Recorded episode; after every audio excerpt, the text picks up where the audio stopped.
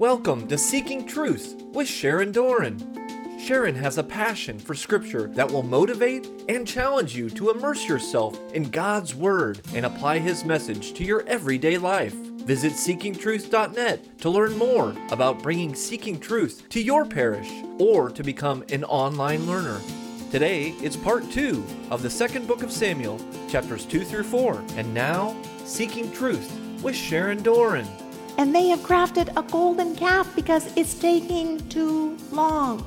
And Moses hears the revelry in the camp, and God has just written the tablets of his law with his finger. And the Lord hears it first and says to Moses, Moses, go down for your people, Moses, your people, who you, who does that sound like? That sounds like Adam, who you brought out of the land of Egypt, have corrupted themselves. They have turned aside quickly out of the way which I commanded them. They have made for themselves a molten calf. They have worshipped it. They have sacrificed to it. They said, These are your gods, O Israel, who brought you out of Egypt. And God's the one who did it. God is burning with anger. The Lord said to Moses, I have seen this people, and behold, they are a stiff necked people. And therefore, let me alone, that my wrath can burn hot against them, that I might consume them. But you, Moses, of you I will make a great nation. And Moses besought the Lord. He begged the Lord. He said, O Lord, why does thy wrath burn so hot against thy people, whom they, you have brought them out of the land of Egypt with great power and a mighty hand? Why should the Egyptians say, with evil intent did he bring them forth? Just to slay them in the mountains or to consume them from the face of the earth?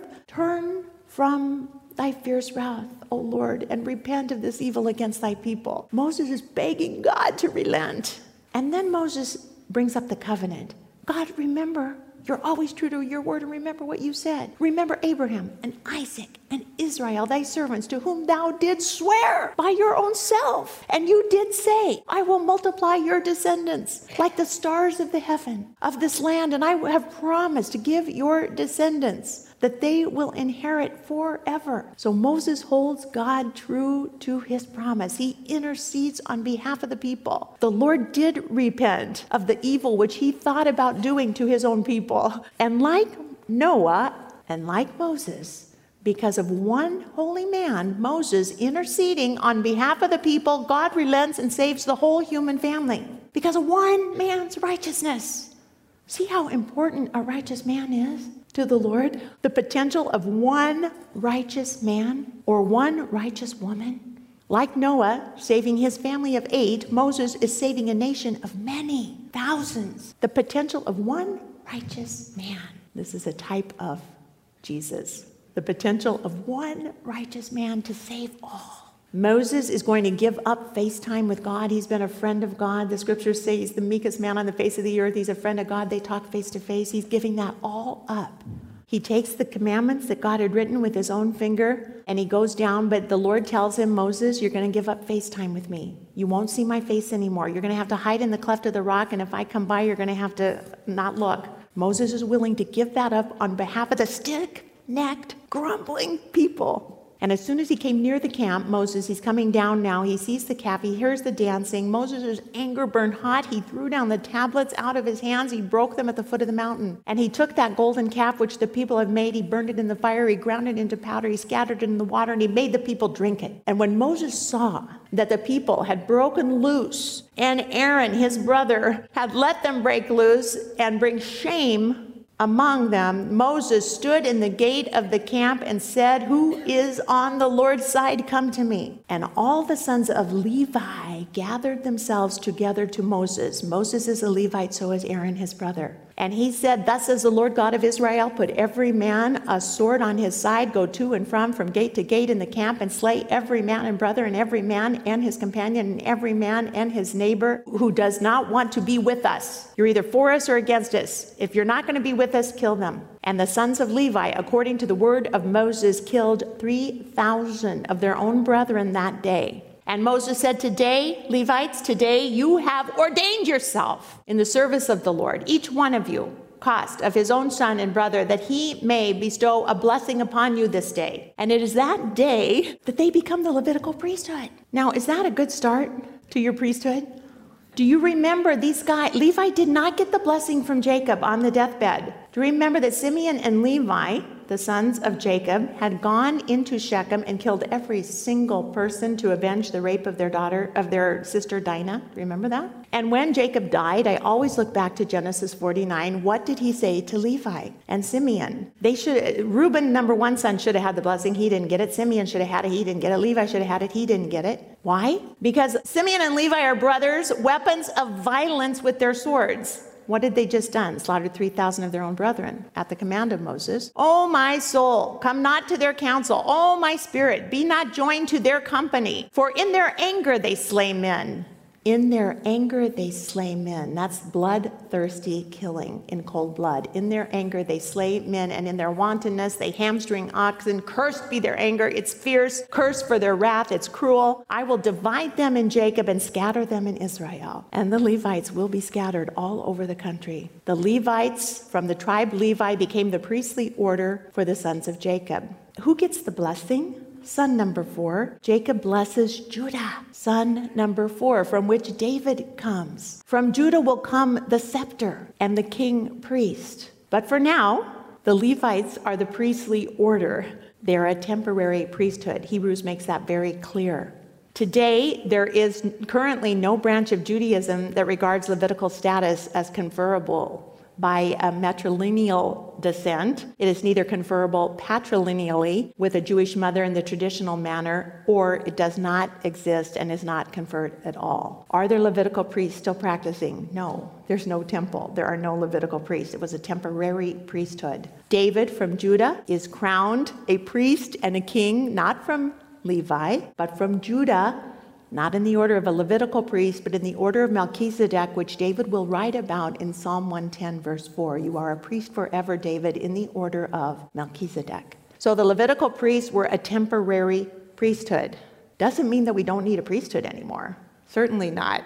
You have to read scripture closer. Go back to Genesis 14, go back to Psalm 110. God always had in his mind's eye the Melchizedekian priesthood, of which Catholic priests are ordained. So the priests are to maintain this tabernacle out in the desert. And these are Levitical priests, sons of Levi, and they do a good job. The most prized possession they have is the Ark of the Covenant because that is where the true presence of God is on the face of the earth. This is what God has substituted. This is what will go with you now, Moses. And, and they had to carry it just right, or, or they'd be struck dead. We'll go through that. But, but the person who made this ark, Moses is up there getting the whole floor plan from God, and Moses comes back down, and this kid, Bezalel, he's 13 years old. He's from the house of Judah. He's the kid that the Lord wants to make the Ark of the Covenant. And I read in a Jewish commentary, he also made the candlesticks in the in the tabernacle with the seven. And Moses was telling him how the Lord wanted it done, and Moses was kind of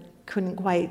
And Bezalel's like, I got it, I got it, I know, I know exactly what. So Bezalel means in the shadow of the Lord, and he had this phenomenal gift of wisdom and knowledge on him. He was filled with the Spirit of God, with the ability and intelligence and knowledge and craftsmanship to craft the inside pieces of the tabernacle of the Lord. A 13 year old kid from the house of Judah.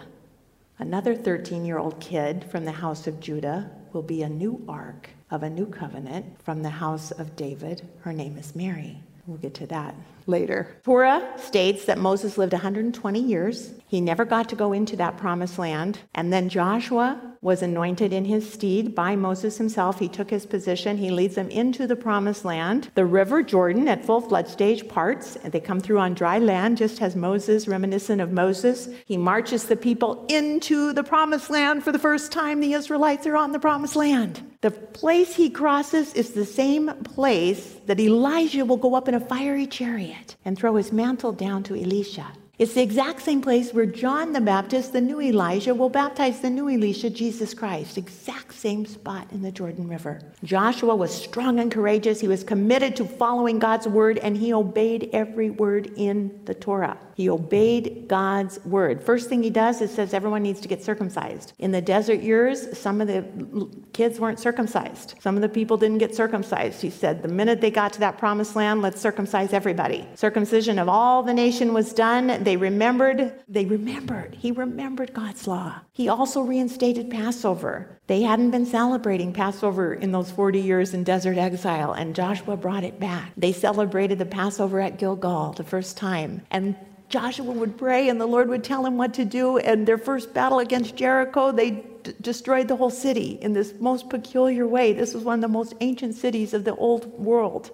Things were going so well for Joshua. Be strong and courageous. But then, the very next chapter after Jericho, the people of Israel broke faith in regard to devoted things. What's that mean? They started worshiping idols. When they won that battle with Jericho, they took some of the devoted things, some of the idols, and the anger of the Lord burned against the people of Israel. Again, then, there was division among brothers. This goes way back to the first fall. What happened to the human family? Right after the fall, there's division among brothers. Cain kills Abel, division among brothers. Joshua dies at 110 years old, and it says in Joshua 20 that Israel served the Lord in the days of Joshua and all the days of the elders. And they all knew that Joshua, he was known for doing the work of the Lord. He was a real hero. And then we move into the period of the judges, which we have been talking about, and we know it goes from bad to worse. There were 12 judges of Israel, 13 with Eli, 14 with Samuel, and things went from bad to worse in their cycles of sin constantly. And that book ends that there was no king in Israel, and every man did what was right in his own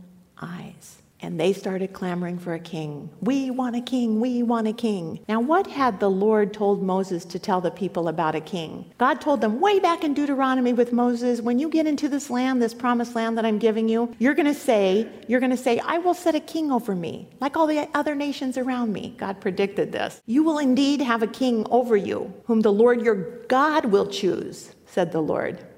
Only make sure he's from your brothers. Don't get a foreigner. Make sure he must not acquire many horses, too many horses. Don't ever go back to Egypt to get horses. And you know what your king's going to want to do? He's going to want to acquire many wives for himself. And this will make his heart turn away. So watch for that. And when he sits on the throne of his kingdom, he shall write for himself a copy of this book of the law approved by the Levitical priest. So every king had to copy Torah from start to finish every year. So they would remember the law of God. You first have to know the law of God so then you can do the law of God. And it shall be with him. He'll read it all the days of his life, the Torah. He'll keep all the words of the law. He'll keep these statutes. He'll do them that his heart may not be lifted up above his brothers. And that he may not turn aside from the commandment, either to the right or to the left, but that he will continue long in his kingdom and his children in Israel. Well, we want a king, we want a king, we want a king. Well, the populace, the people, picked the first king of Israel. And they wanted someone tall, dark, and handsome. And they chose King Saul from the tribe of Benjamin. Benjamin was the worst tribe at the end of the judges. They're the most corrupt tribe of all. Samuel also told them, the prophet Samuel told them some more things about a king. He's going to want to take your sons. He's going to appoint them to his charioteers. They're, he's going to have them be his horsemen. They're going to be his commanders. They're going to fight. There's going to be wars. He, there's going to be commanders of thousands and commanders of fifties. And he's going to want part of your harvest. He's going to want you to make implements of war. He's going to take your daughters and make them bakers and perfume makers. He's going to get the best of your fields, the tenth of your grain, your maidservants, your man. He's going to take everything. And in that day, you will cry out because of your king, who you chose for yourselves. But the Lord will not answer you. Remember at the end of Saul's life, the Lord did not answer him. We want a king. We don't care. We want a king. We want a king. We want a king. We can handle it. A while later, a young boy risks his own life for the Lord of Israel. And he gets way more praise and adulation than Saul. And Saul becomes very jealous. His agitation can only be soothed by this kid, David, playing his harp and prayer songs that we now call psalms. And Saul's agitation grows to rage, and he attempts to murder David on more than one occasion. And David kept God's word, whereas Saul could not even keep his own word. And in 1 Samuel 13, Saul offered unlawful sacrifice. And Samuel said to Saul, Oh, you have done foolishly. You have not kept the command of the Lord your God, from which he commanded you. For when the Lord would have established your kingdom, Saul, over Israel forever, but now your kingdom shall not continue. The Lord has sought out a man after his own heart. So King Saul goes on in 122 of Samuel. He orders Doeg the Edomite to fall on the priest, and Doeg is happy to oblige, and 85 Levitical priests are slaughtered that day in their linen ephods at the order of Saul, the king of Israel. Saul then turns to a medium when he can't hear the Lord anymore and Samuel is dead. He consults a medium at Endor to conjure up the dead spirit of Samuel. And then at the end, within 24 hours later, Saul has taken his own life, falling on his own sword. So we see these covenants. This is the big story. Saul was the king the people wanted. But David was the king that God always wanted, a man after the Lord's own heart. Now King Saul is dead. This was Israel's very first king. Who's going to replace Saul? Saul had only one living son left. And God had already anointed David privately as a young boy. And so we start with 2 Samuel chapter 2. After David inquired of the Lord, Shall I go up to the cities of Judah? The Lord said to David, Go up and David said, To which city shall I go? And the Lord said, Go to Hebron. And David went up there with his two wives, also Ahinoam of Jezreel, and David brought Abigail, his wife. You remember her, the widow of Nabal, the fool. And David brought up with his men who were with him every one in his household. So he's got these two wives, Ahinoam and Abigail. And he did have another wife back in the day, his first wife, Michal. Remember her? She was the daughter of King Saul. She was given, she was sister of Jonathan, and she was given to David as his first wife for 100 foreskins of the Philistines, remember? And David made it 200. She had been taken back by Saul and went to someone else for a political bargaining tool. So she was no longer with them. So David and his whole household go to Hebron. Today it's in the West Bank and it's south there, the, the lowest arrow. A little bit above it is Bethlehem, and then Jerusalem is the top arrow. Today, Hebron is a Palestinian city in the southern West Bank. It's a contentious area. I've never visited the cave at Machpelah, although I'd like to. It's a very old city, one of the oldest biblical cities, and that second holiest spot for Jews, that cave that Abraham bought from the Hittite. Abraham really, really, really wanted that cave, and he got gouged, remember? And he bought that cave this is an old city. The Lord even mentioned it in uh, Numbers, in the book of Numbers. He sent men out to spy the land of Canaan, and one of the cities they came to was Hebron. It says it was built seven years before Zoan in Egypt. So it was a very, very old city. Samson, the judge, remember Samson? He had ripped the gates off of Gaza and brought those gates up to the top of Mount Hebron. So it's mentioned in the Bible. It's an important city. Now, sin always brings with it division. And starting with Adam, sin will bring division between spouses. Right after they sinned, remember when God asked Adam what happened? And Adam immediately threw Eve under the bus. He blamed it on her. The woman that you gave me, remember? So sin causes division. With Noah, Remember, he gets a new creation and he plants a vineyard and he gets drunk. Ham, the father of Canaan, saw the nakedness of his father, the Hebrew idiom for maternal incest. So it was division against spouses. I'm sure that didn't go over very well between the two spouses. And it also did not go over well between the brothers because two of the brothers didn't go for that. Abraham, we see the sin when Sarah offers an apple to her husband why don't you take your maid servant Hagar from Egypt and sleep with her and she can give me the baby? Because we're not getting pregnant. We're not waiting on the Lord anymore. This is enough. So he does. And immediately they have contempt for one another. The two women, Sarah says, and, and, and she says, the minute she got pregnant, she had contempt for me. And he, she's rattling on to, to Abraham. Sarah said to Abraham, May the wrong done to me be done to you. I gave you my maid for your embrace. And when she saw that she had conceived, she looked on me with contempt. May the Lord judge between you and me, Abraham. So now they have division between the spouses. We have the two women fighting. We have the two spouses fighting. Abraham said to Sarai, Behold, your maid's in your power. Do with her as you please. And Sarah dealt very harshly with her and she fled. So we have division among spouses, division among fellow wives, and division among the two brothers that are born Ishmael and Isaac. And there's division to this day. So sin always brings division. And all through Genesis, we saw that some brothers were favored over others. Remember that? Abel got favored over Cain. Isaac was favored over Ishmael. Jacob was favored over Esau. And on and on and on. We're to David now. And we're in 2 Samuel, and we see two kings. Both of these are sons of Israel. Both are sons of Israel, the nation. One king is favored by people, the other king is favored by God. One, the older brother of Israel, versus the younger brother, the favored brother. The house of Benjamin or the house of Judah? Well, Jacob's final blessing again. Benjamin is a ravenous wolf, in the morning devouring the prey, and at evening dividing the spoil. How about David from the house of Judah? This is the line that has the blessing. This is the fourth son of Jacob. This is the one who got the father's right hand blessing. One, two, three didn't get it. Four got it. Judah.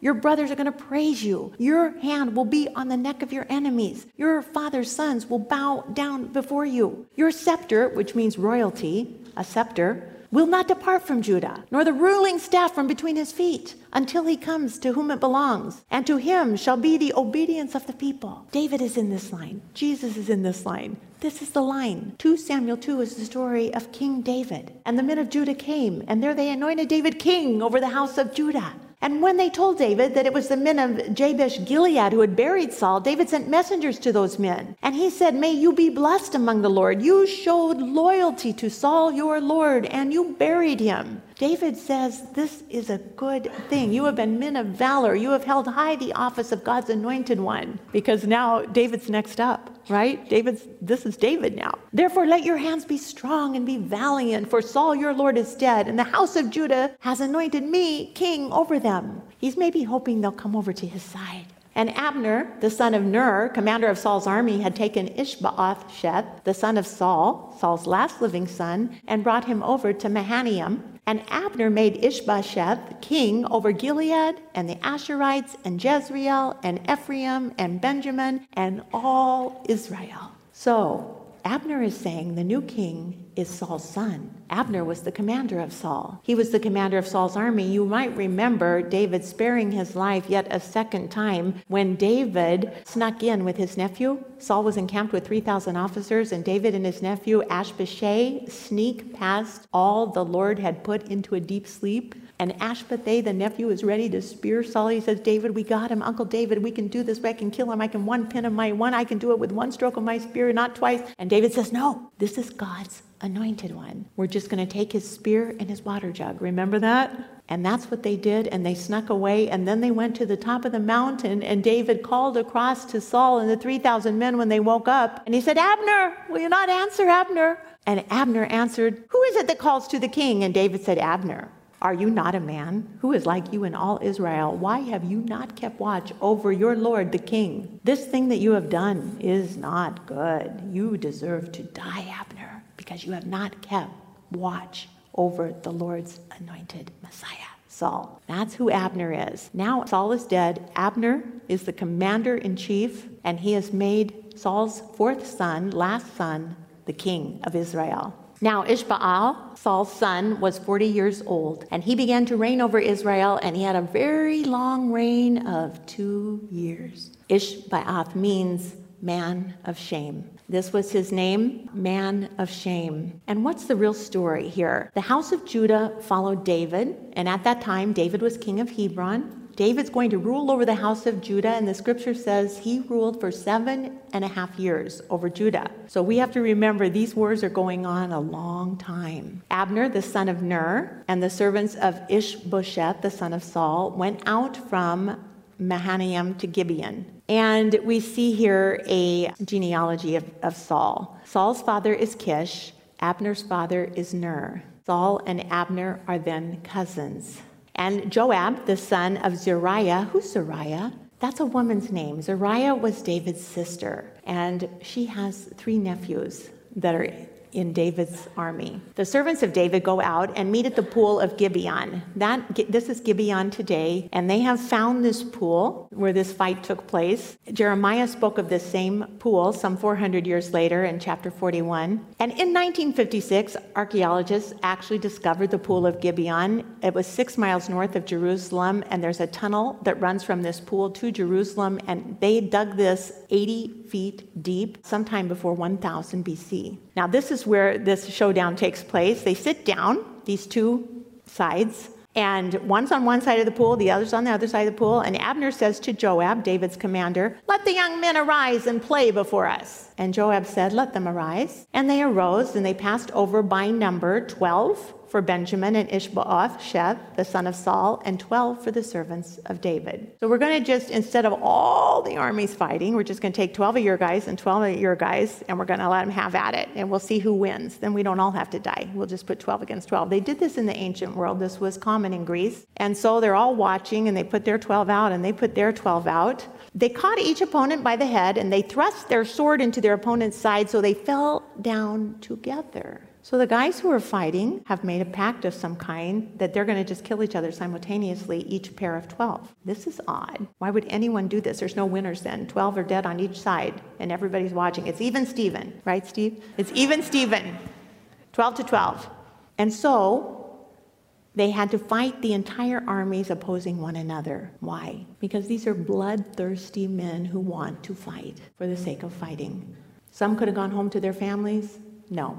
We're going to make it. We're going to promise each other we'll kill each other simultaneously, and then we can continue the fighting. And the battle was very fierce that day, and Abner and the men of Israel were defeated by the servants of David. Now, something's happening here. David's group is getting stronger and stronger, and Saul's group, which is Abner and his son, is getting weaker and weaker. The three sons of Zeruiah, this is, these are David's three nephews, they were there. Their names are Joab, David's commander, Abishai, who stole the water jug and the spear, and Asahel, three of David's nephews, and Asahel was known to be swift of foot like a gazelle. He's a super fast runner, is what that means. And Asahel pursued Abner. And as he went, he turned neither to the right nor to the left. That means he is single focused. I'm getting Abner. He is so focused and he can run so fast. And Abner looked behind him and said, Is that you, Asahel? And he answered, It is I. And Abner said to him, Turn aside to your right or to your left. Seize some of the other young men. Take their spoil. Asahel, the name means made by God. Asahel was known for his swiftness of foot like a gazelle in an open field. Asahel would not turn away from following Abner. He is just so bent on this. And Abner said again, a second time, Turn away from following me. Abner is the commander of Saul's army. He is a very experienced warrior. He does not want to kill this young kid, this nephew of King David and the brother of the commander Joab of David's army. I'm not killing this kid. Why should I smite you to the ground? How then could I lift up my face to your brother Joab, the opposing commander? As Asahel refused to turn to the side, therefore Abner smote him in the belly with the butt of the spear. That was part two of the second book of Samuel, chapters 2 through 4, on Seeking Truth with Sharon Doran. To learn more about Seeking Truth Bible studies, visit seekingtruth.net Tune in next time for more Seeking Truth with Sharon Doran.